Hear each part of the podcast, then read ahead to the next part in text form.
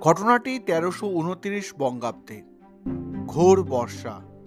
বালুরঘাটের বল্লাহাটে এক পুলিশ কনস্টেবলকে মারধর করার অভিযোগ ওঠে জমিদার মুরারি মোহন চৌধুরীর বিরুদ্ধে। নাম জড়ায় আরও এগারো জনের।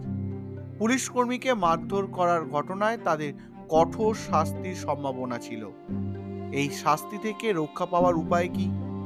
এলাকায় জাগ্রত মরকা কালীর কাছে মানত করলেন তারা। মরক আটকাতে এই কালীর আরাধনা করা হতো। আদালতে মামলা ওঠে। জমিদার ও তার অনুচরদের নির্দোষ হিসাবে মুক্তি দেন বিচারক। তখনই তাদের বিশ্বাস হয়, প্রার্থনা পূরণ করেছিলেন দেবী। এই রায় সর্বসমক্ষে আসে রাস পূর্ণিমার কয়েকদিন আগে।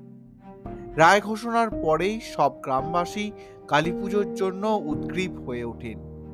কিন্তু সমস্যা দেখা দিল অন্য জায়গায়। মরকা কালীর পুজো হতো জ্যৈষ্ঠ মাসে। কিন্তু গ্রামবাসীরা ততদিন অপেক্ষা করতে নারাজ। রাস পূর্ণিমার পরের শুক্রবারই আয়োজন করা হয় কালী পুজোর তবে তা চিহ্নিত হলো বারোয়ারি পুজো হিসেবেই। দেবীর কৃপায় জমিদার রক্ষা পেয়েছেন। তাই মরকরা কালীর পরিচিতি হলো রক্ষা কালী নামে।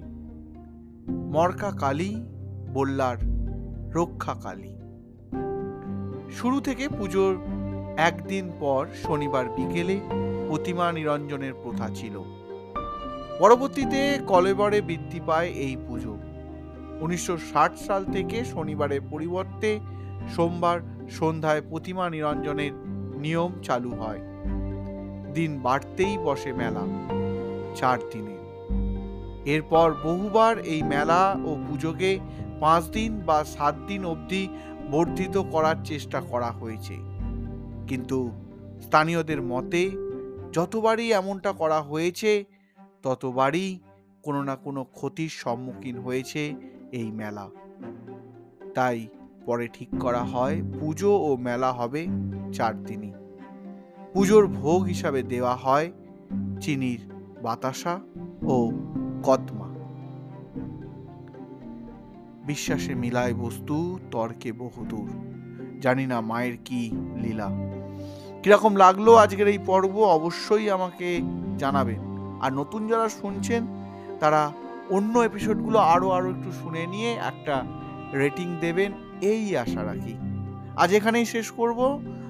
দেখা হচ্ছে ঠিক এই সময় নতুন কোনো তথ্য নিয়ে। ততক্ষণের জন্য টাটা।